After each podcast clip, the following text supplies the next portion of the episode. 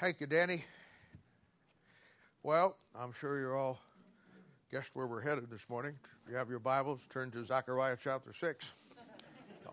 Proverbs chapter 30, just see if you're awake.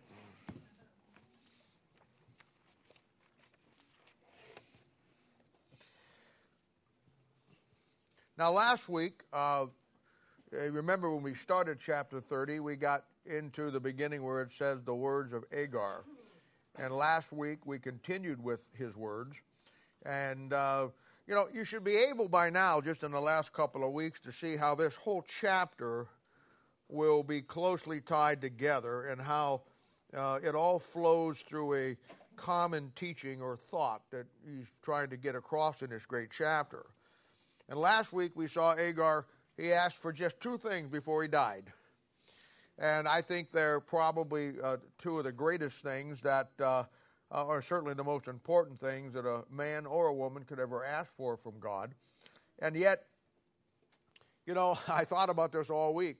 You know, in most of God's people today will they'll be born, they will live their lives, they'll raise a family, uh, they'll get old, and they'll die without ever coming close to uh, getting these two things in their life. And it's a real tragedy today, and how simple it is. You know, the book of Proverbs is about a wise man and a foolish man, and the wise man is someone who finds these things and then obviously through it gets understanding. And his two requests, you know, really set up a good study for us. And, you know, and if we take it to heart and apply it, it'll help us to get to where, you know, uh, God wants us to be. And really, the bottom line for you and me with God is simply the word understanding. You know, God wants us to understand Him, why He does what He does, who He is, uh, his, why He has a relationship, or even wants a relationship with us. And all that is found in that one key word, understanding. And you remember the first thing that He wants is the truth of God. And, you know, He, he says, I want vanity and lies removed far from me.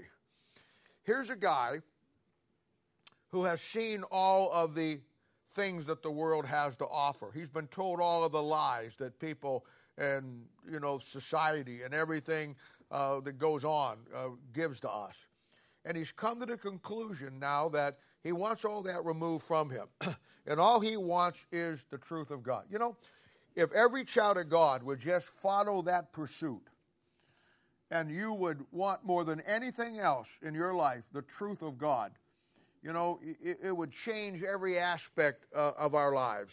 You know, one time back in the Gospel of John, chapter 18, I think it's down around verse 36 or 38 someplace, Jesus went before Pontius Pilate. Now, Pilate was the head guy over Jerusalem. He's a Roman. The Romans had taken captivity of Jerusalem. They're, they made it one of their Roman providences. They've captured them. They're under subjection to them. Uh, they're under their domination. And Pilate was the guy who was at the top of the food chain, so to speak. And right before Jesus was crucified, Pilate wanted to find out who this Jesus was. I'm sure he'd heard many things about him, and you know, and you know, uh, but now he wants a first-hand understanding. So he brings him in and he starts to question him who he is.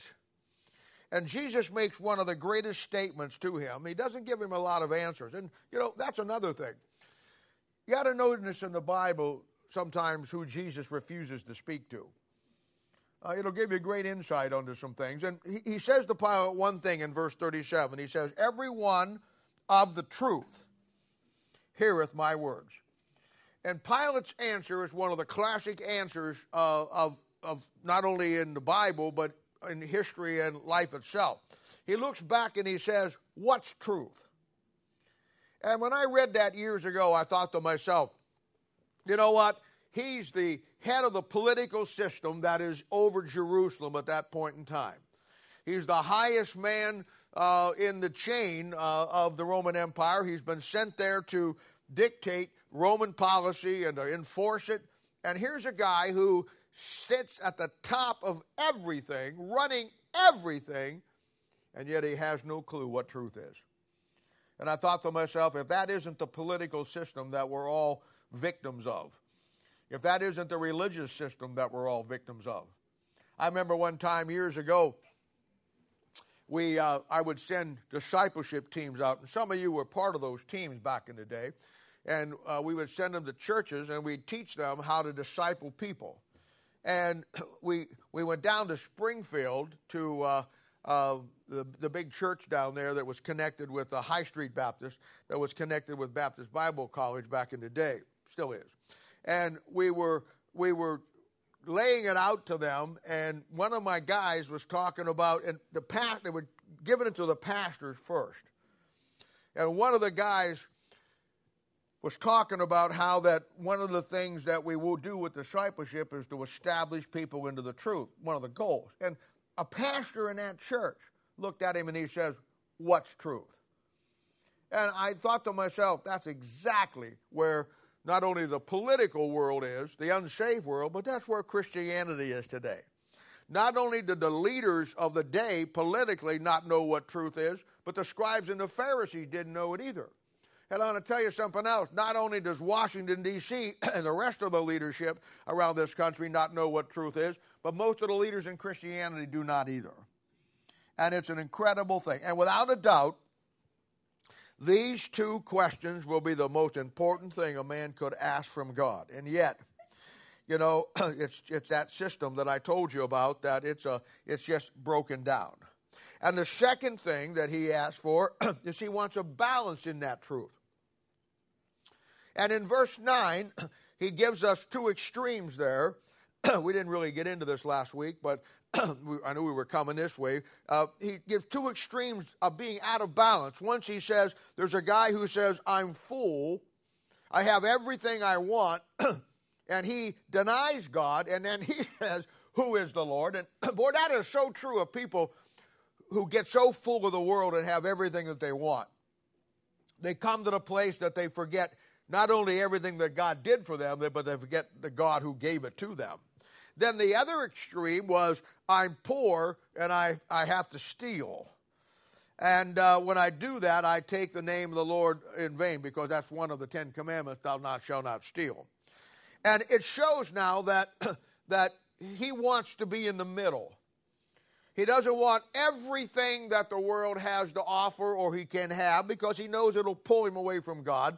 And he doesn't want to be busted and broke down poor because he knows that that will lead down another road. He wants to be in the middle. And that is so true of what God does. The common man who he gives a common Bible will produce common sense. And boy, was that ever missing today. And then I gave you uh, 10 or 15 of key balances in the Bible. And I tried to show you uh, how that the importance of balance in everything in our lives. And when we get out of balance, this is where the problem comes in. I would say if a guy or a gal really is saved and has the Lord in their life, when they get out of fellowship or they head down a wrong road, and, and we all do from time to time, some on just greater degrees than others.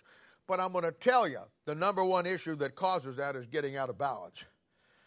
God is a perfect balance. He's a He's the Father, the Son, and the Holy Spirit. Within those three titles, you have the complete balance of God. When God created everything in Genesis chapter 1 and 2, it was a perfect balance. Absolutely perfect. Perfect weather, perfect everything. And then when man in Genesis chapter 3 threw the world into sin, he not only just threw it into sin, he threw the world out of balance. Now everything is out of balance. Now we have they'll have to have the four seasons. I'm not talking about the musical group. I'm talking about around us. We got to have spring, summer, uh, you know, fall and winter. We have to have a cycle now. Well, we didn't have that back in Genesis. It was before the fall. It was perfect weather all the time. No hurricanes, no floods, no natural disasters, no no thunderstorms. It was perfect. It was an absolute perfect environment. Today you can have a cat or you can have a dog. Back then, you could have had a pet lion. You could have had a pet tiger. You could have had a pet rhinoceros if that's what you wanted. I guess uh, you know the, the, the animals were, were tame because everything was a perfect balance. But man will always upset the balance. And in your life and my life, when he gave us the Bible, when he gave us the Bible, he says, You want a balance in the Bible? Okay. It's doctrinally, historically, and inspirationally. That's the balance. And in your life and my life, for the Christian life, the balance is absolutely imperative. And now, the Bible calls it moderation. And in 1 Corinthians chapter 6, verse 12, uh, or excuse me, in uh, uh, Philippians chapter 4, verse 5, it says, Let all men see your moderation. Moderation is balance. Then 1 Corinthians 6, 12 says that in that balance, all things are lawful, but not all things are expedient.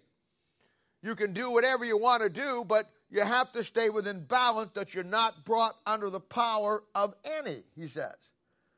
And if, if I can help you this morning, better melt this down, cook this down to, to uh, you know, uh, I didn't mean to say cook, that sounds like meth.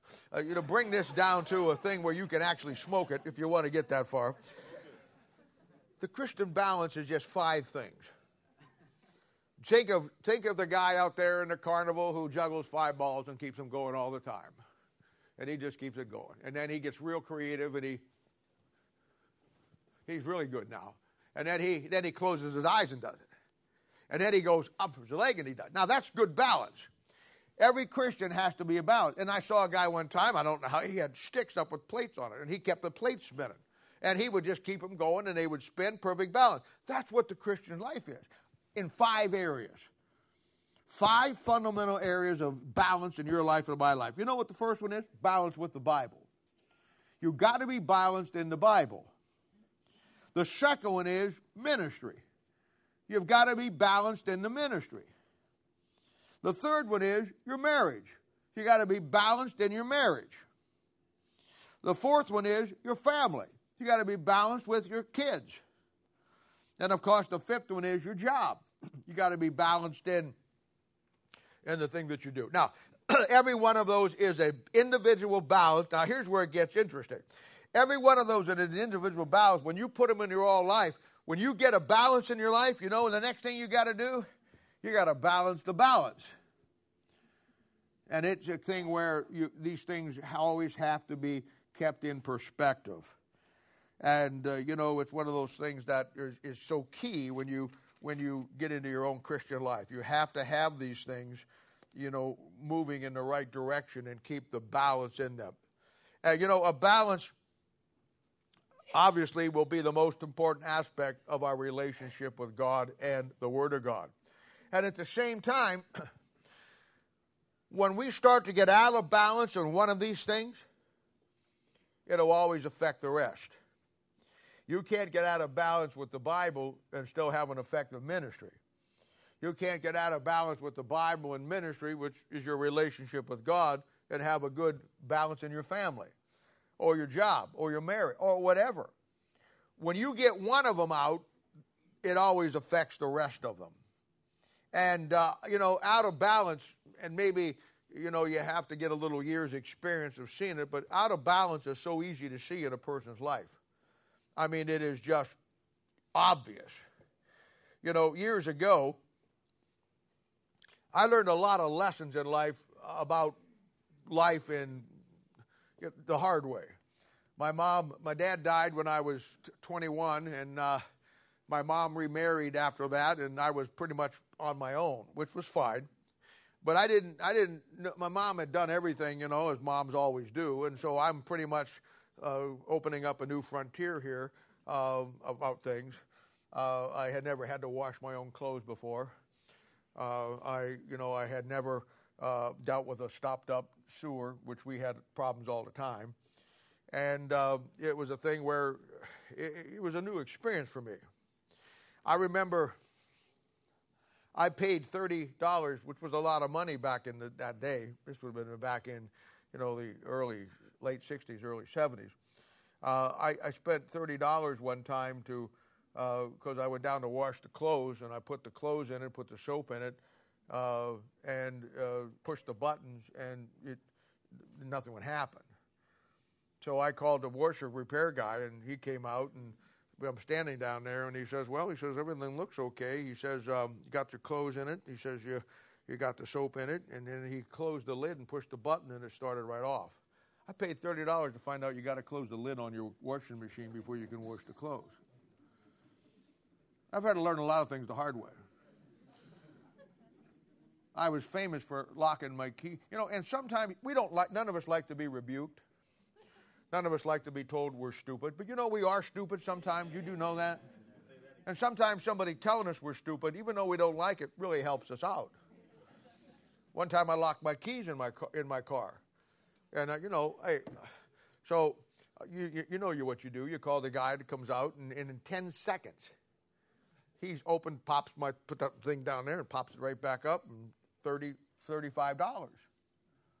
I mean, that's immoral. I'm just telling you right now. So, so, you know, two weeks later, I did the exact same thing. I could kick myself. And I called the guy and he came back out. And he did the same thing, and this time it was only $30. And I asked him, I said, I, am glad, but I said, last time it was 35, this time it was 30. I'm just wondering, you know, and he says, oh, he's choking now. He says, oh, we give, we give a bonus for being stupid. well, I didn't need to hear that. You know, you wonder what's wrong with me? It's things like that that warped me and made me the way I am today. And I remember the first time I, I washed clothes. You know, I mean, uh, and, and got it going. I didn't, I didn't know anything about, you know, balancing out a washing machine. So I put, you know, I didn't know anything about, you know, keeping the blacks and whites separate when you wash them. The world was segregated even back then. I mean, what can I tell you?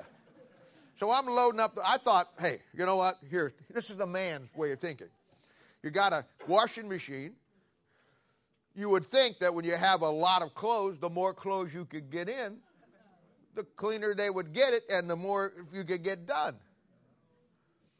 Yeah, that's the way a guy thinks. You know, that's why women never, in most cases, except rare cases, will allow the husband to change diapers because he sees the diapers on the box that it's for 15 to 20 pounds. He thinks that's how much it holds. so I, I put the clothes in there, put the soap in, closed the lid, learned that lesson. And I haven't locked the keys in my car since that time, okay? So push the button and I go upstairs. And I'm thinking to myself, well, that was pretty easy. And all of a sudden I hear this boom, boom, boom, boom, boom, boom, boom, boom, boom, boom, boom, boom. And I'm thinking, what is that? So obviously, I think somebody had broken into the downstairs. So I grabbed my trusty 45 ACP and sneaking down the steps like that. And I looked over, and the washing machine is spewing stuff out the lid. And it's actually, honestly, it's going boom, boom. It's, and it just sounded like it was doing a rumba, you know, boom, boom, boom, boom, boom, boom. You know, and it's just going crazy down there. And I'm, I'm thinking, what is going on? I, now, the washing machine is out. I called my mom, and she says, Well, how many clothes did you put in it? And I said, Well, I filled it up to the top. She says, You can't do that. She says, Stop it, take some of the clothes out, and, and just don't put as much. And it was fine. But I've thought about that, and years later, when you're dealing with people and Christians, I watch, watch a lot of God's people do the rumba because you're out of balance. And when you're out of balance, it shows, man. Where everybody else is standing there saying, How great thou you're boom, boom, boom, boom, boom, boom. You're, you're doing your own version of the worldly rumble because you're out of balance. And balance will get us every time. And, you know, it's a thing where it's, it's getting a child of God out of balance in the Bible, the ministry, the marriage, the family, or the job will produce the problems that we have. And I'm telling you, the hardest thing you're ever going to have to do as a Christian is get that balance. And then the second hardest thing is is when you get that balance, you have to balance that balance. So that's what we talked about last week. And you're going to see how this all connects together. Now today, you know, this section will be about uh, verse 10 through verse 14. And we will get a lot of information uh, out of these verses. So uh, we, we want to get right to it here. And let me, let me read it. It says, accuse not a servant unto his master, lest he curse thee and thou be found guilty. There, verse 11, there is a generation that curses their father and doth not bless their mother. Verse 12, here it come again. There is a generation that are pure in their own eyes and yet is not washed from their filthiness. Verse 13, there is a generation. Oh, how lofty are their eyes, their eyelids are lifted up. Verse 14, there is a generation whose teeth are as swords and their jaw teeth as knives to devour the poor from off the earth and the needy from among men. Dell, would you stand up back there, or if you don't have to stand up if you don't want to, but just ask God, you got a great booming voice. Just ask God's blessing on the service this morning.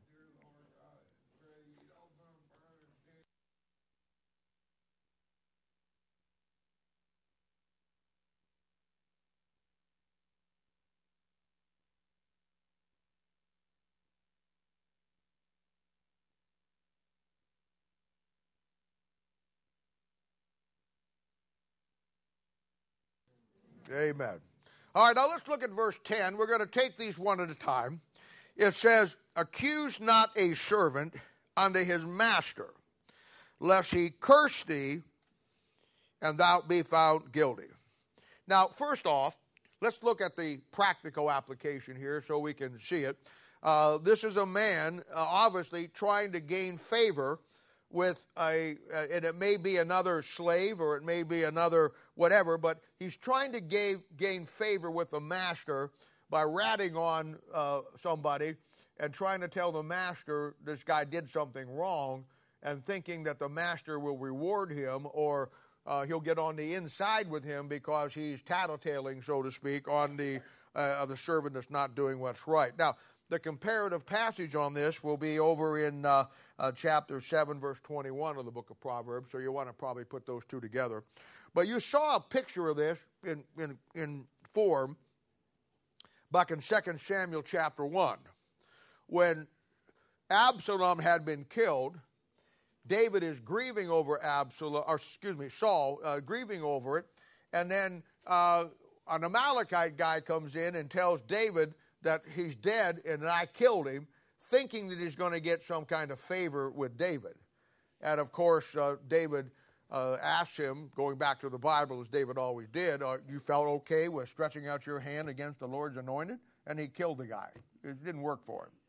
And that's really the basis of the verse here. Obviously, this guy is lying about the servant, or uh, he would not be found guilty in, uh, in his accusation and it wasn't true. So that's the inspirational thing. We can all relate to that. Now let's get to the meat of it, the doctrinal thing here. There's something else here. And I want you to be able to get this down. Now, doctrinally, the accuser here within the book of Proverbs and how we're coming through and what we know it to be will be the devil who in Revelation chapter 12, verse 10, is called the accuser of the brethren. And the picture here will be found in two places in your Bible Job chapter 1, uh, and then uh, starting in verse 6, and then again in Job chapter 2, starting in verse 1. Now, Job chapter 1, verse 6 says, There was a day when the sons of God came to present themselves before the Lord, and Satan came also among them. And the Lord said unto Satan, Whence comest thou? And Satan answered the Lord, and said, From going to and fro in the earth, and from walking up and down in it. And the Lord said unto Satan, Hast thou considered my servant Job, that there was none like him in the earth, a perfect and an upright man, that feareth God and escheweth evil. Escheweth is an old English word. It means uh, abstains from it, or hates it, or doesn't get involved in it. Then Satan answered the Lord and said, Doth Job fear God for naught? Hast not thou made a hedge about him, about his house, and about all that he hath on every side? Hast thou blessed the work of his hands, and his substance is increased in the land? Put forth thine hand now, and touch all that he hath, and he will curse thee to thy face. And the Lord said unto Satan, Behold, uh, all that he hath is in thy power, only upon him uh, put not forth thine hand. So Satan went forth from the presence of the Lord. Now, in the first place here, we see where the devil is accusing Job uh, before God. And God brought his name up and said, As thou consider, you've been down there walking around checking things out. Have you considered my servant Job? And the devil says, Yeah, he ain't much. And then he goes to work on discrediting and accusing Job uh, before God. Now, God gives says, okay, you can take all that he had, but you can't touch him, and off he goes. Now he comes back again in chapter two. That didn't work. And here's just read chapter two now, verse one. Again, there was a day when the sons of God came to present themselves before the Lord, and Satan came also among them to present himself before the Lord. And the Lord said unto Satan, From whence comest thou? And Satan answered the Lord and said, From going to and fro in the earth. Now, you want to watch that phrase to and fro. That's always a phrase that most of the time, I'm not going to say every time, but most of the time is going to be connected in some way, shape, or form with the devil. So you just want to remember that's one of those key things. From going to and fro in the earth and from walking up and down in it. And the Lord said unto Satan, Hast thou considered my servant Job, that there is none like him in the earth, a perfect and upright man that feareth God and escheweth evil? and still holdeth fast his integrity, although thou movest me against him to destroy him without cause. And Satan answered in the Lord and said, Skin for skin, yea, all that a man hath will he give for his life. But put forth thine hand now, and touch the bone of his flesh, and he will curse thee to thy face. And the Lord said unto Satan, Behold, he is in thine hand, but save his life. So Satan went forth from the presence of the Lord, and smote Job with sore boils from the sole of his foot until his crown. Now we know what happens to the rest of this place here. Job goes through seven days of terrible anguish before God uh, relief. Now there's a couple things I want you to see here. Now, we know from our past studies that Job and the book of Job is a type of the nation of Israel in the tribulation period. We know that. Uh, we've been through it many, many times, and I won't belabor the point, but there's always new people hanging out, so I'll just kind of give you a, a, brief thing. Job, the name Job means one persecuted. Uh, Job is in the land of Uz. That's exactly where the Jew is going to be during the tribulation period. Job is on the ground seven days being persecuted by the uh, devil himself, where the tribulation, the nation of Israel goes through it for seven years, being persecuted by the devil. Job loses all that he has. So does the nation of Israel. There's a resurrection at the end of the book, which matches in chapter 42, verse 13, which is the type of the resurrection at the end of the tribulation period. Job gets back double at the end of the book, everything that he has. And the Bible says in Isaiah 61 7 and again in Deuteronomy 21 17 that Israel at the end gets back double everything that she had lost. And of course, the 42 chapters in the book of Job, matching up to the 42 months into the Great Tribulation period. And here you find, uh, you know, uh, in the Bible, two great chapters on the devil. In the New Testament, it'll be Revelation chapter 12 and uh, 13. And in the Old Testament, it'll be Job chapter 40 and chapter 41. And the two are connected together. Now, the thing that I want you to see here, a couple of things, is um, you know, we all, and I get it, I, understand, we all think that there's times when the devil's out to get us. And obviously, conceptually, the devil is out to get us. But I don't want you to, I don't want you to get confused here. Do you think that the uh, devil gets up in the morning and has you in mind that he's going to destroy you? Uh, he doesn't have to do that way because he knows that he just needs to sprinkle some things on your cupcakes and you'll destroy yourself. He doesn't really have to send somebody down, or him come down himself. This is a great misconception today. From the book of Job and other places, Revelation 12 and 13, it's very clear that the devil's main attack and main concern will be against the nation of Israel, typified by Job. When you get over to James chapter 5, which is another great book written to the nation of Israel, uh, you know, James 1 1 to the 12 tribes scattered abroad you'll find that in that great passage of chapter 5, uh, down through there, I think it's in verse 11, that he actually uses Job as a reference to the Jew in the tribulation by saying that you need to have the patience of Job. And it's all tribulation. So the first thing I want you to know and understand is you don't, I mean, I'm not saying that you, you, you just need to know that the devil is not, when somebody says, well, the devil, you know, really is after me. That's a conceptual thing. Obviously, he has unclean spirits that that uh, do his work, but the devil himself.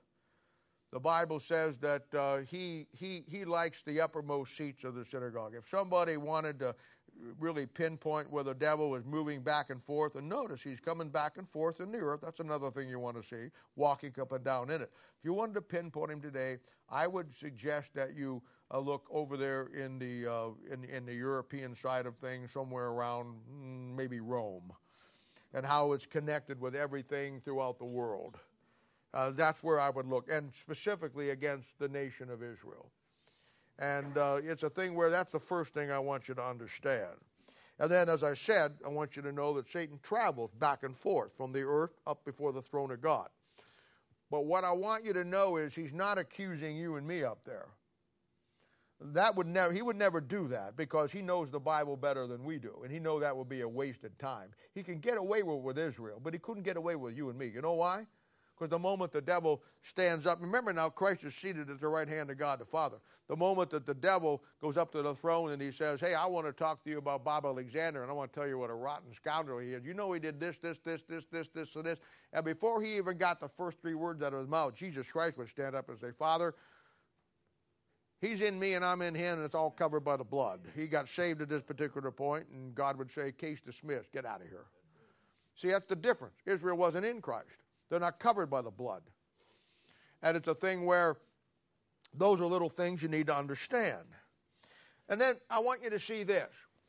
If the devil would attack you and me, and we do it uh, by our own flesh, and I'm not saying that the forces of evil uh, don't uh, give us problems and tempt us and all those things, but, but uh, I want you to see that when the devil does attack, in this case Israel, what he attacks, and he'll always do this, He'll attack before God the motive by which what we do. You know what that tells me? That tells me at the judgment seat of Christ, the number one thing that we're going to have to give an account for is why we did what we did, the motive behind it. And, uh, you know, and as I showed you many times, you know, Revelation chapter 12 and 13 uh, is in great detail how that the devil hates the nation of Israel. And the reason for his hatred to such a incredible degree is because that at one time in Genesis 1 1 to 1 2, the devil had everything. He was Lucifer then, and he had control over everything. He was the anointed cherub that covered the throne of God, he was over everything that God did. When he lost that, then God takes all of that and gives it to the nation of Israel. Uh, we know that from Ezekiel chapter 28 and Isaiah 14 that before Genesis 1 2, anyhow, someplace in there, that there was an Eden, a garden of God, and the devil obviously had his throne there, and he ran it all from there. And when he lost that, then God gives that land grant to Abraham and going to the Jew. And the nation of Israel in time is going to get everything that the devil once had but lost. And he wants it back. And so that's the attack. That's why he hates them. And it is clearly laid out for you in Revelation chapter 12 and Revelation chapter 13. And so the Bible calls him in Revelation chapter 12, verses 9 and 10, the accuser of our brethren. And the brethren will be the nation of Israel, typified, as I said, by Job. Now, let me read that. Verse uh, uh, Revelation 12, 9. Uh, and the great dragon was cast out, that old serpent called the devil and Satan which deceiveth the whole world, he was cast out into the earth, and the angels were and his angels were cast out with him. And I heard a loud voice saying in heaven, Now is salvation and strength and the kingdom of our God and the power of his Christ. Now, if you don't have that marked in your Bible, that his Christ, you need to mark that because it'll show you, and there's a couple other places too, it'll show you that there's two Christs.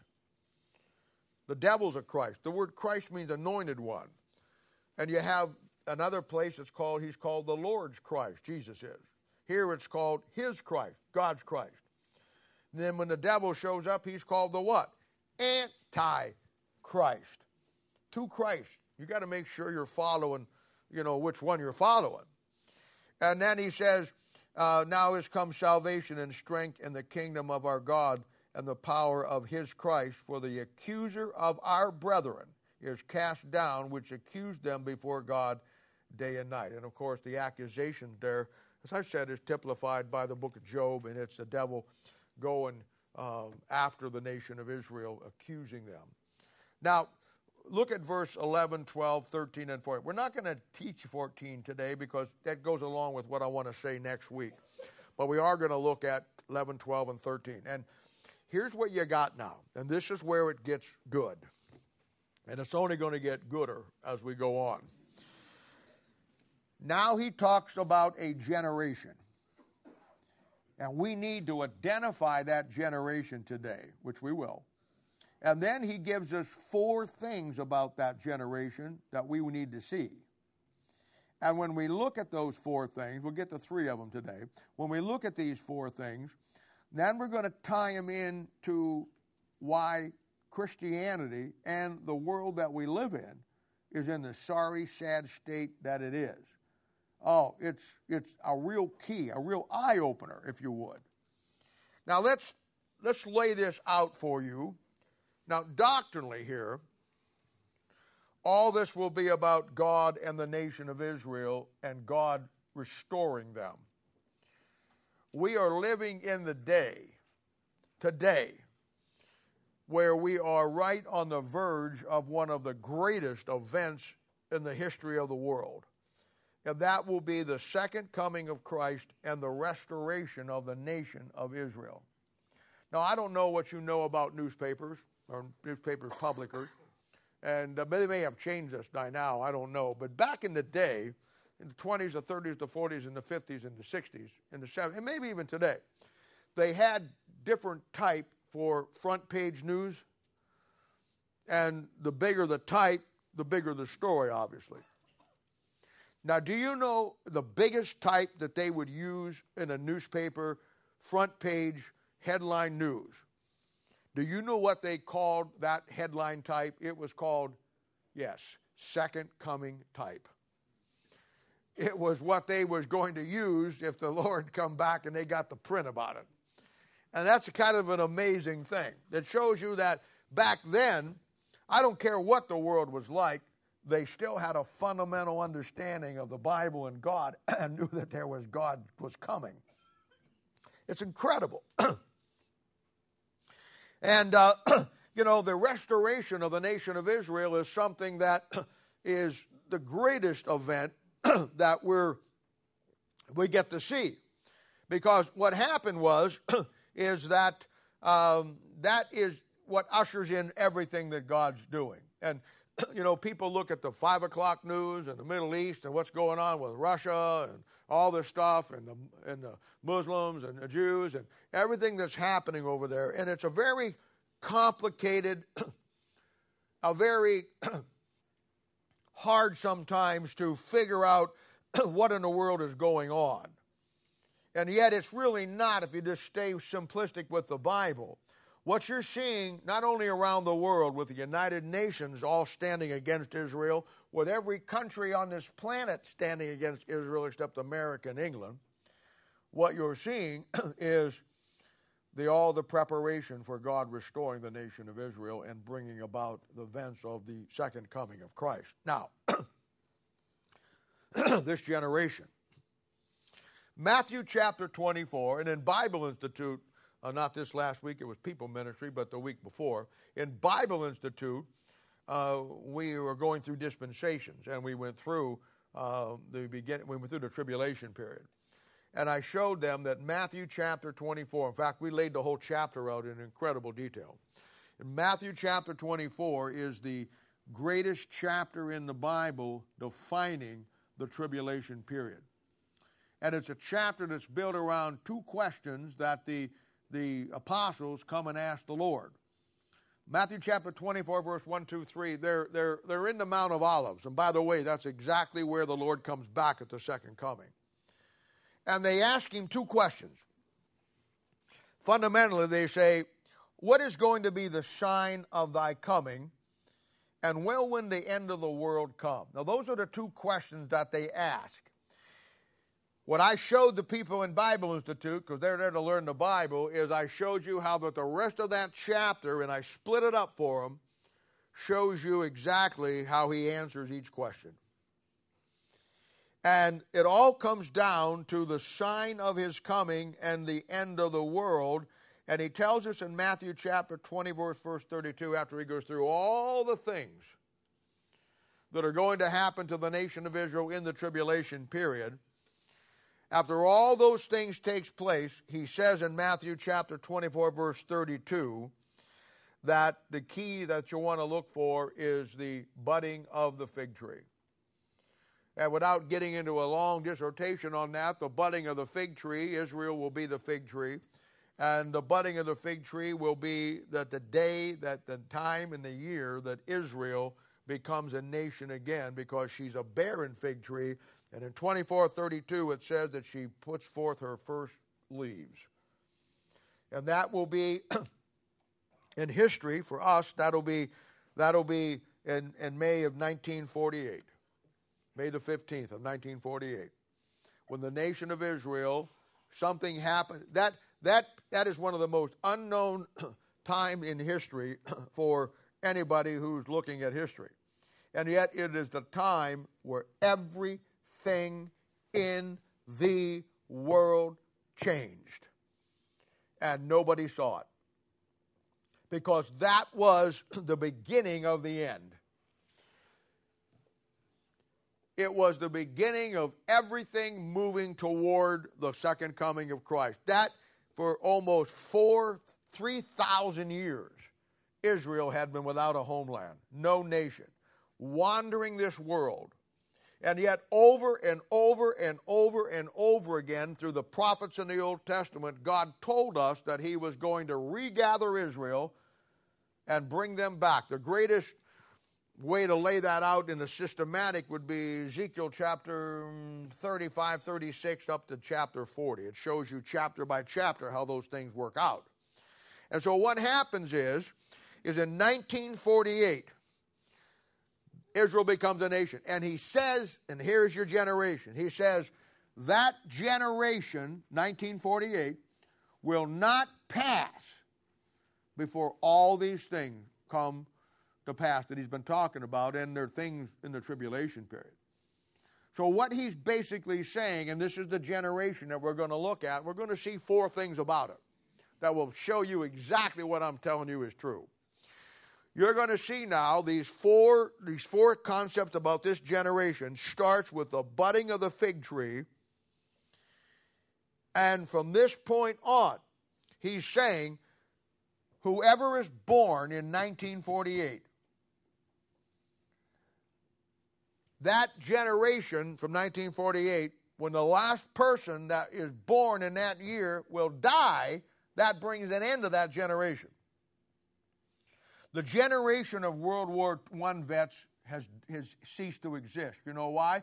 Five or six years ago, the last World War I vet died. I remember back in the 60s when the last Civil War guy died believe it or not. And it's a thing where it's it's it's the generation will end. Now, here's your problem, and you know, it's not a problem, but you don't know for sure what a generation is because there's four or five or six of them in the Bible, and there may be even one that we never found.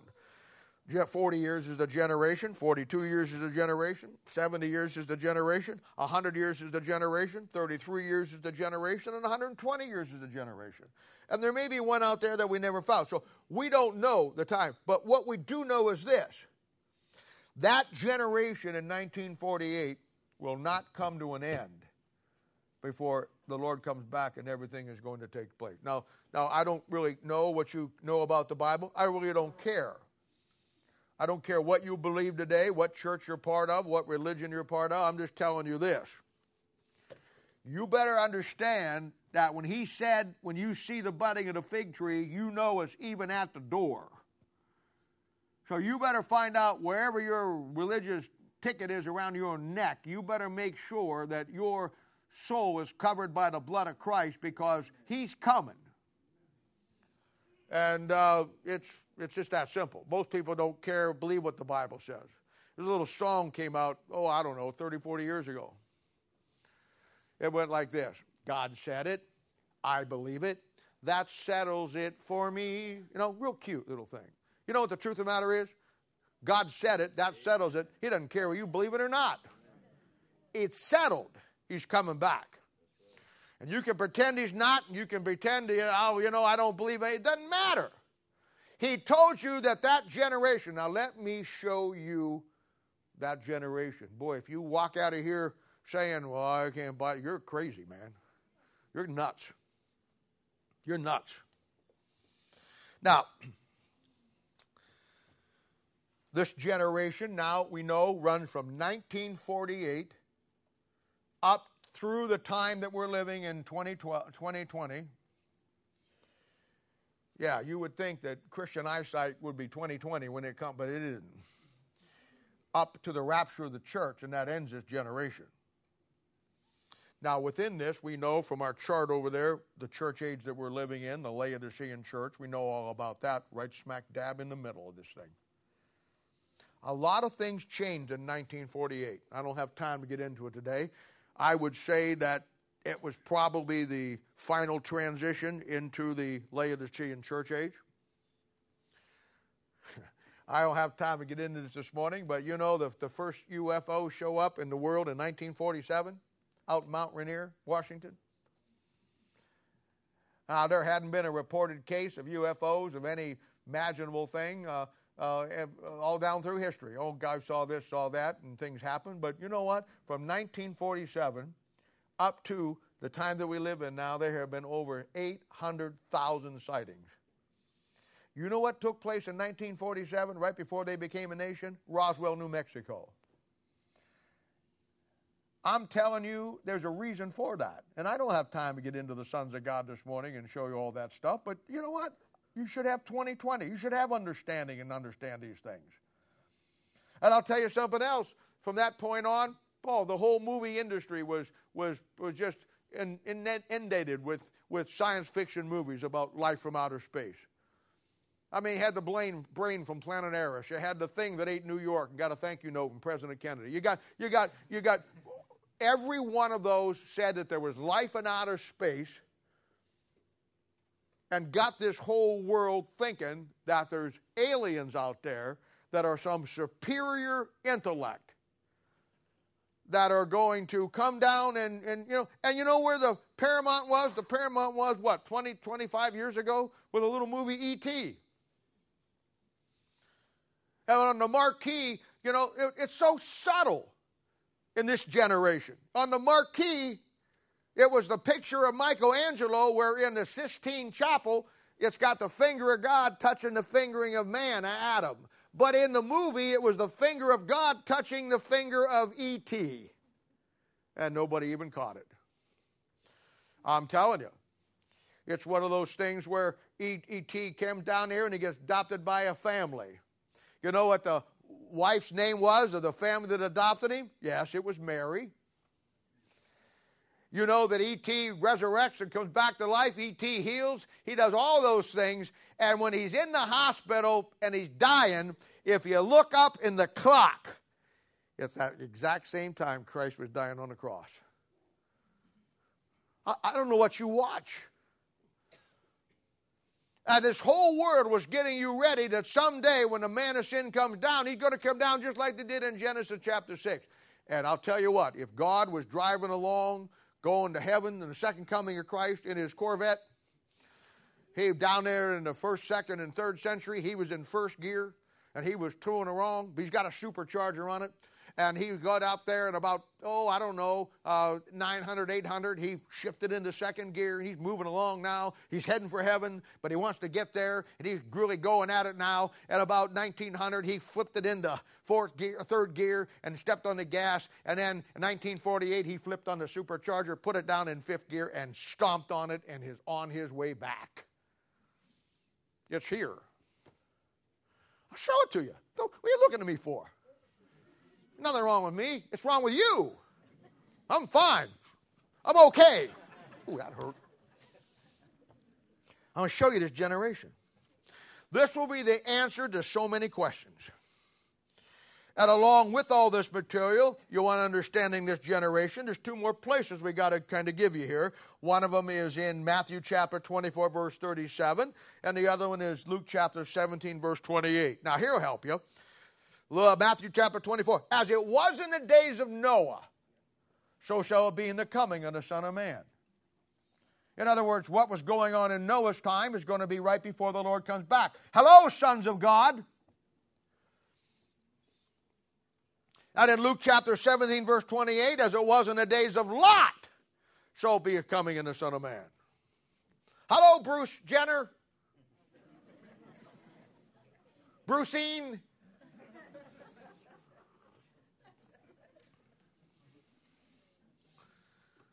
This is why. The, this is the why. This is, hey, this will answer why we're faced with the things that we're faced.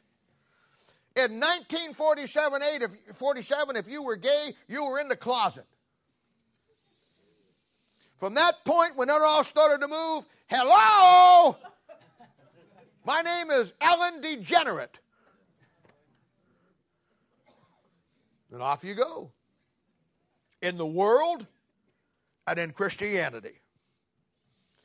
Now, we're going to talk about three aspects of the four of this generation. Each one will show you right where we are at today in respect to the two questions that they ask him on the Mount of Olives. Sign of thy coming, the end of the world. Look at verse 11. Let's get into this here. There is a generation that curses the father and doth not bless the mother. Now, who couldn't see that today in the world and in Christianity in our generations? Children defying their parents, children disrespecting their parents. Not just the world, God's people. I mean, half my life is dealing with kids who, who, who, totally disregard their parents and disrespect them give them all kinds of problems, and it's a, it's a thing that it's unbelievable. There are more killings and murderers today in shootings. I think Joe Christensen was telling me the other night, uh, Thursday night Bible study, that just this last week in Independence they had 13 shootings. Like you go down, you go down. The guy in Raytown, it was just the older guy, a couple years ago, was just walking, running, jogging in the morning, and somebody came by and shot him. There is absolutely in the youth today no quality of life. They've been playing video games that mom and dad let them, let them killing everything and everybody. And pretty soon it isn't enough and they get in with the wrong crowd, and the wrong crowd says, you know what? You want to be part of this gang, you got to snuff somebody, you got to kill them. And there's a, there, the, the, the quality of life is so low with our kids today because they've been exposed to everything. And it's an absolute disaster. Children defying their parents, disrespecting their parents cursing their parents, and being totally rebellious within the family. And I'm telling you right now, this is, it all goes back to the fact that we have lost in this country any moral fiber that holds the quality of life in any way situation back to the Bible. We are living in the most jungle, barbaric times in the history of the world where an educated, sophisticated society produces children that think so little of human life and disregard any authority. That's this generation. Now, let me just say this because there are a lot of young families here, and, you know, I, I need to tell you this most of you already know this. For a child, his first line of defense against this generation will be his parents. And the parents will build and instill into that child the importance of obeying and respect for authority. Never allowing the seeds of rebellion to get into that child's head. If it does, you remove it through the seat of his pants. A parent will build respect and obedience in the child in three fundamental basic areas. Now, if you're here this morning and you say, Well, I didn't have that when I was growing up, and my kid's this or my kid's that, oh, have I got a plan for you? I'll help you. But I'm talking about you young people in here who now are having families and are raising, you're having kids and raising a family. And, uh, you know, it's a thing where you as a parent need to build respect and obedience in the child in three fundamental areas. One, the family structure with mom and dad. Ephesians chapter 6, verse 1 and 3. It talks about obeying your parents. Uh, Colossians chapter 3, verse 20. Children, obey your parents in all things, for this is pleasing in the sight of the Lord. You have to begin there. The second one will be God and the ultimate authority, the structure of the New Testament church. You have to use those two together. You have to build it on your own, but you need the reinforcement of God's structure. And while you're building the fundamental respect for authority in the family, you're building it toward a relationship with God. And then, of course, the third thing will be the uh, authority figures. Romans chapter 13, them that have rule over you. Respect our police. Respect the people who are over you. They're not always right, and sometimes they're dead wrong.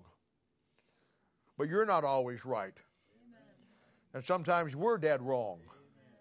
But you have to understand that that's the structure that God gave us, and when it isn't right or it's some injustice, that God will straighten it out at some point. It's just that simple. When you don't have these three things, you have what we have in America anarchy.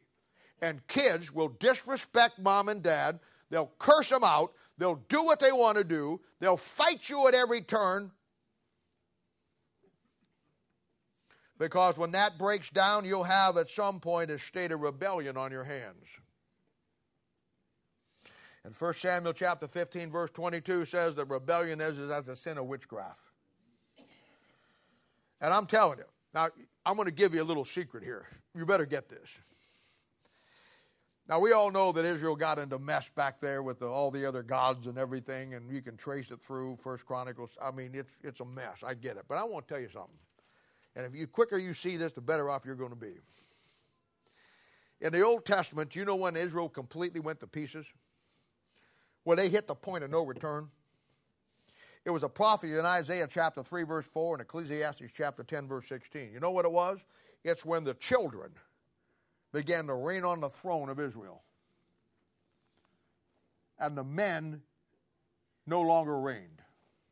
You know when you know your family's headed for trouble? When your kids run your family instead of you running it. When you they tell you instead of you telling them when they get so much power in their world, because you gave it to them, that now they can hold your grandkids from you. They can hold their, you can hold everything from you if you don't give them what they want. And I'm telling you, Israel went to pieces when the children began to reign over the kingdom that God gave it to the kings of Israel, like David and Solomon. And you're getting to see it when they start reigning when they're eight years old, they're 13 years old, they're 15 years old. And I've seen many a family where mom and dad stood on the wayside, had no control over their kids, and the kids ran everything. And mom and dad's idea of fixing it was just give them more stuff, appease it. No, the answer is a ball bat.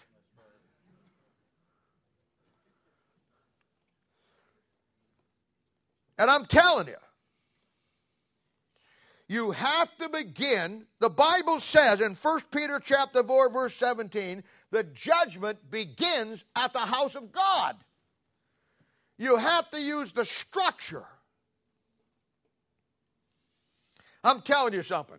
If little kids have no respect for the family and the church, God's house, when they're six, seven, and eight, and they could run through the church like it's a circus. When they get 18, 19, and 20, they'll run through the world the same way. There has to be some kind of teaching tool. They have to realize that, that there are certain things that you don't just treat like you do at home. You have to use every avenue to teach them respect and responsibility for what God has given them in life by what God has given us here or in any church. And if you allow them to disrespect God's house here, Later on in life, they'll disrespect their own temple, the body of Christ here. And it's just that simple. I mean, you got to look for every opportunity. we, you know, we went and spent all this money and doing, and I'm not complaining, everybody's doing really good. but we would all this money fixing up, doing, cleaning everything, getting it all ready up. Everybody helped, got the carpet done. And we simply said, you know what? You know, we don't bring any drinks into this anymore unless you have a, a you know, a, an ironclad 55 gallon drum with a sucker through it that you can get your coffee out. We really nailed it down. Now, I'm not, uh, everybody's great, and I'm not fighting it at all. But you know what a parent should have done? I don't, maybe you did. Praise the Lord if you did. I know that for some people didn't like it. I didn't like it. But you like it less when I watch you down there and you kick your coffee over and it leaves a stain on the floor. And you know what? We paid uh, what three or four thousand dollars. You just get to say, "Oops." See? And, uh, and instead of just grumbling about it, what should have happened is sat down with your kids and saying, you know what? This is God's house. This is where God we meet. Now I know that real house and a church. I get it. This building is just a building. I get that. But it's fundamentally a place where God's people meet and God gave it to us. God provided it for us and we have an obligation to take care. Hey, you let you, when you uh, there's a family on the back street of my house. They don't have it anymore. Got killed. They had a pet pig. It's a big sucker, big black pig. I mean, it was a it was wide and long, and it was the cutest thing you ever saw in your life. But they had it as a pet in the house. Oh yeah, yeah, yeah. It'd be laying out in the yard. I'd just drive by to see it, you know. And uh, I, I didn't see it for a while and I, I actually got curious, and I, one of the kids was out getting the mailbox, and I stopped and I said, Hey, what happened to the pig? Well, about that time, the mama came out. She was quite the pig herself, I'm just telling you. She's standing there like this, watching me talk to this kid. And I, and I knew I was kind of in trouble, so I just thought I'd break the ice and say, oink. No, I didn't. no, I didn't do that. I said, hey, I said, I, I just drive by here. I loved your pig. that sounds so stupid. I got in the car. I said, I am the dumbest person on the planet. I got out to this lady on the porch with her arms crossed looking at me. I love your pig. anyway, I said, oh, just give me a minute here. Sometimes I just crack myself up. I said, what happened to the pig? She says, it got run over by a car. You're kidding me? That must have totaled that car. I didn't say that, but it was a it was a big pig. Anyway, could you, would you, uh, every, every, I, I already heard the groans. How many moms right here would welcome a pig into your house? Nobody. And this is the case, you can raise your hand. Because I'll take you down and introduce you to the lady on the front porch. I mean, you know how dirty pigs are? I mean, pigs are the dirtiest thing. You know, they eat garbage, they roll in mud. And uh, pig droppings are just not something that you want all through your house. Maybe it is. I don't know. I don't never seen a pig litter box. If it had one for this one, it was the size of a sandbox. But you, you you you would never do that. But when it comes to the house of God, hey, we're okay with whatever happens. There has to be every avenue that you teach. And you need to tell your kids, you know what? This is God's house. We, we, we don't do that here. And, and I'm, I'm not fighting anything. I mean, you're doing great, but I'm just using it as an illustration. If they don't respect here, and you would not tolerate it in your home, come on. Now, this generation, I'm going to show it to you. It's found in Genesis chapter 6, verse 5, where the Bible says that God saw the wickedness man was great on the earth and everything that he did. His thoughts were evil against God. And when you you you will find that Job writes around this time period, and look at the kids of this generation that is in Noah's time that now we know is also our generation, as it was in the days of Noah. Job chapter 22, verse 15, nails it for us. Hast thou marked the old way which wicked men have trodden? Have you? You haven't marked in your Bible? Do you? Are you learning anything from it? Are you? Which were cut down out of time, whose foundation was overthrown with a what? A flood. Genesis 6. Which said unto God, Depart from us. What can the Almighty do for them? There it is. There's, there's the generation we're living right now, just like Noah's. People saying, to God, Depart from us. What can the Almighty do for us? That's where you're at today. Then next chapter back, Job chapter 21, verses 1 through uh, verses 7 through 15. Watch it again. They're connected. Wherefore do the wicked live, become old, yea, and are mighty in power? You bet they are. Here it comes.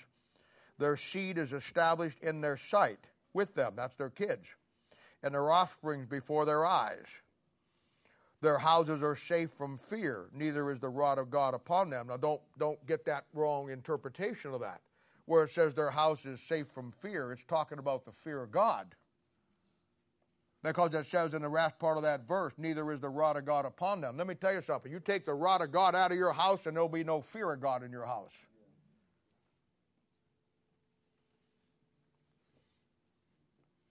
Their bull genereth and faileth not. I much wish would that said their pig, but it didn't. I could have used that. Their bull genereth and faileth not. Their cow calveth and casteth not her calf. Ah, here it comes. They send forth their little ones like a flock, and their children dance. There it is. That's the generation we're in, like into Noah's generation. Ah, here it comes. They take the timbrel and the harp and rejoice at the sound of the organ. They spend their days in wealth and in a moment go down to the grave. Here comes. Therefore they say unto God, Depart from us, just like 22. Verse 15 through 17. Therefore they say unto God, Depart from us, for we desire not the knowledge of thy ways. Now there it is. There it is. There is the generation that we live in and our kids are in that they want nothing to do with God, and it's brought this generation to kids cursing their families, cursing mom and dad, living in a state of rebellion, and we just accept it. Ha ha ha. Save verse 15 for last. What is the Almighty? They're not even asking who is the Almighty. They've lost every this, this generation, you have lost every concept of God. God is not a who anymore, He's a what. Here it is. No knowledge of God whatsoever. What is the Almighty that we should serve Him?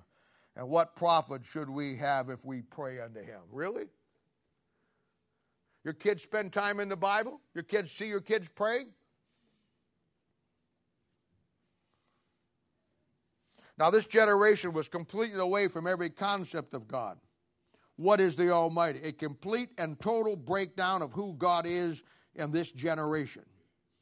And this generation is our generation. Notice, over with the flood, 22, 15, 16, and as it was in the days of Noah, Matthew 24, so shall be in the coming of the Son of Man. The parallels are so clear you couldn't miss it unless you had a PhD in Bible or belong to a watered down neo evangelical or Baptist church that rejects truth. Now look at verse 12. Second thing about this generation. There is a generation that are pure in their own eyes and yet is not washed from their filthiness. Now, this will be the reason that I tell you so many times over and over again that I really worry about so many people that, that I don't even know if they're ever truly been saved. And I have people in my own church that I, I'll be honest, I can, I'm concerned about. I worry about. And this is the reason for this. They have fallen victim to the devil's plan to destroy Christianity like he wants to do with the nation of Israel. And it's a they got a watered down salvation from a watered down Bible. And they're pure in their own eyes. They're self-righteous. They would tell you, they would tell you forever, I've been saved, I'm saved. But the problem is there's no evidence in their life. When you get saved, old things are passed away, all things become new. You do not get saved and then live your life like the day before in the world unless you're this generation.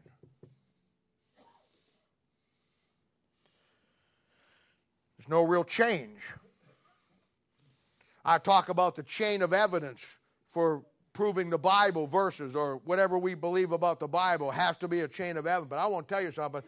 There has to be a chain of evidence that proves your salvation. You're not saved just because you say you are. Things have to change. And we see too many times today where God's people say, ah, I just got saved. And then you live your life like nothing ever happened. You don't change a thing. Or you find a church that is as worldly as where you came from. Nothing changes. Nothing changes. You're not washed. Titus 3 5 says, Not by works of righteousness which we have done, but according to his mercy he has saved us by the washing of regeneration and the renewing of the Holy Ghost. Revelation 1 5 says, and from, uh, and from Jesus Christ, who was the faithful witness and the first begotten of the dead and the prince of the kings of the earth, unto him that loved us and washed us from our sins in his own blood. Now we sing it, page 208. Are you washed in the blood of the Lamb? We sing it in page 222. There is a fountain filled with blood drawn from Emmanuel's veins, and sinners plunge beneath that flood lose all their guilty stain. What can wash away my sins? Nothing but the blood of Jesus. But when you get washed, brother, things change. Salvation is based on a washing. This generation is not washed white, this generation is whitewashed. It's phony, it's fake, it isn't real. And what this generation has done is lost the impact of the Word of God in our generations. First Peter chapter 1, verse 18 and 19 says, For as much as you know that we were not redeemed by corruptible things as silver and gold from the vain conversations received by the tradition of your fathers, but with the precious blood of Christ as the Lamb without blemish and without spot. 1 Peter 1.23 says, being born again, not of corruptible seed, but by incorruptible, by the word of God, which liveth and abideth forever. And today his salvation is no longer based on the truth of God. It's based on your feeling.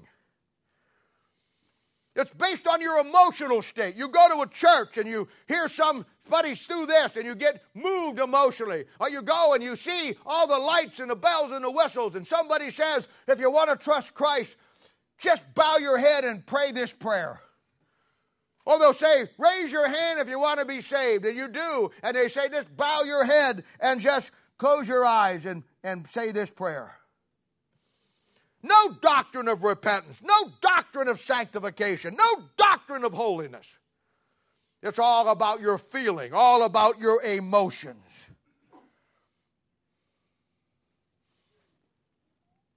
And I'm telling you, that's this generation. I'll tell you the third thing Verse 15, verse 13. There's a generation, how lofty are their eyes, and their eyelids are lifted up.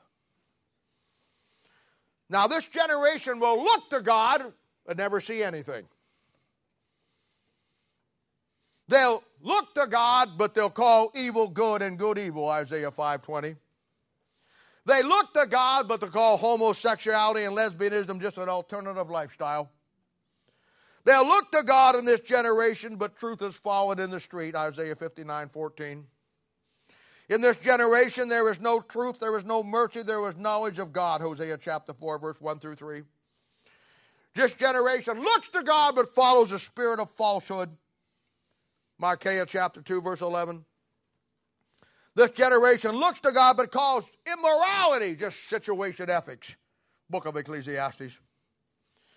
This generation has no idea of its roots or its heritage. Haggai chapter 2, verse 3. This generation has a head knowledge but no heart knowledge. Isaiah 29, verse 13. This generation will seek the answers from a polluted Bible and will bring to God a polluted sacrifice. Malachi chapter 1, verse 7 and 8. This generation will forsake everything that God truly is and will be just like the book of Judges, where there's no king in Israel and every man does what's right in his own eyes. This generation will look to God's absolute truth and they'll say it's just relative truth. And then it says it needs to be corrected, and I'm just a guy that can tell you what God should have said. And as Proverbs chapter 28, verse 5 tells us, this generation has no understanding of anything with God, for it says that evil man understand not judgment. They don't understand why AIDS is a worldwide problem. They don't understand why, you know, the virus that everybody's worried about, how, they don't see how it fits in. They don't see the hand of God in 9 11. They don't see the hand of God in terrorist attacks. They don't see any of this stuff, and they have no idea of the great white throne judgment or the judgment seat of Christ. Evil men understand not judgment, but they that seek the Lord understand all things. Now, I'm not just talking about the world system when I give you all of this. This is New Testament Christianity today. This is us, our generation, right before the Lord comes back. Now, listen to me. As parents, you and your children, this evil generation is what your kids are up against. You better mark that down. Back in Daniel chapter 1 and 2, when those Hebrew children were taken from their homeland into the captivity of Babylon under Nebuchadnezzar, a type of the Antichrist, right in the time that we're looking at right now, that king, that wicked, godless king, had a daily portion for those little Hebrew children to eat that they might learn the ways and the tongue of the Chaldeans. And I want to tell you something when they go to grade school, when they go to junior, junior high, when they go to high school, when they go to college, wherever they go, they're getting a daily portion and you need to be up against it. We get the Christians who want to isolate their kids, so they send them a Christian school or they send them here and they send them that. And I'm not fighting it, but I want to tell you one isolating is not the question because sooner or later they're going to step into the mix of it. The question is not isolation, it's insulation. Getting them built into the authority structure of the family getting them up against this generation and the authority structure of the Word of God in the church, and then this world understanding it and seeing it. Verse 13 lofty eyes and the eyelids lifted up. I, I, don't have time to get into this today, but I want to tell you one of the greatest studies you'll ever take on, on God will be a study out of Psalms 11, verse 4, on his eyes and his eyelids two of the two of the greatest concepts of studying the Word of God. His eyelids try the children of men, the Bible says. You go back and study God's eyes and his eyelids, you find one of the greatest truths you'll ever find. And here's a man who has a form of godliness but denies the power thereof, 2 Timothy chapter 3 verse 5. A man who in our generation 1948 to 2020 who has lost the understanding of value of his parents he now disrespects them. He curses them. She curses them, disrespects them, sneaks out in the middle of the night, does horrendous things to embarrass their parents. All kinds of stuff that just is totally against everything, and yet they claim to be saved. You know, it's like the old Flip Wilson line the devil made me do it. I'm going to tell you something. When you're truly saved, things change. I'm not saying you don't struggle with stuff, but I'll tell you what, you have something in your in your heart and in your soul to fight against it. And when you don't and you give in so easily, there's something wrong someplace. Don't be careful. Be careful you're not just pure in your own eyes. And that's what this generation does. They have lost the understanding of the value of parents, why God even gave them to you in the beginning, how valuable, and important they are. And you know what? It's a thing where we don't want that today. And then the second thing, pure in their own eyes, self righteousness. The third thing, and looks up to God in his self righteous state, but you're blind as a bat and can't see a thing. And the real reason is is because you've been whitewashed, but you've never been washed white. You've never really come to the place in your life where you've trusted Christ as your own personal Savior. Now, doctrinally, hey, it's all dealing with Israel today, isn't it? Inspirationally, it shows us the generation that we're in and what we're up against. I have no illusions about anything coming up in this world, in this country, that's going to change anything. It's all just moving checker pieces around a chessboard or checkerboard that never means anything. Nothing is going to change because what changed, everybody missed. What changed was in 1948. God started ticking off the last hours, the last days, the last years, the last minutes of the last generation. And that generation is going to end with the tribulation period, the rapture of the church, and the second coming of Christ. A church that has shut the door on God today. Revelation 3:20 he says I behold I stand at the door and knock if any man hear my voice and open the door I will come in and sup with him and him with me. There it is every church today that rejects the Bible. Jesus Christ they're having church service singing, breakdancing, doing all the funny stuff, light show, smoke going off and everything and the pastor's getting up in his cardigan sweater sitting on a stool talking to you about the love of God and Jesus Christ is on the outside knocking trying to get in.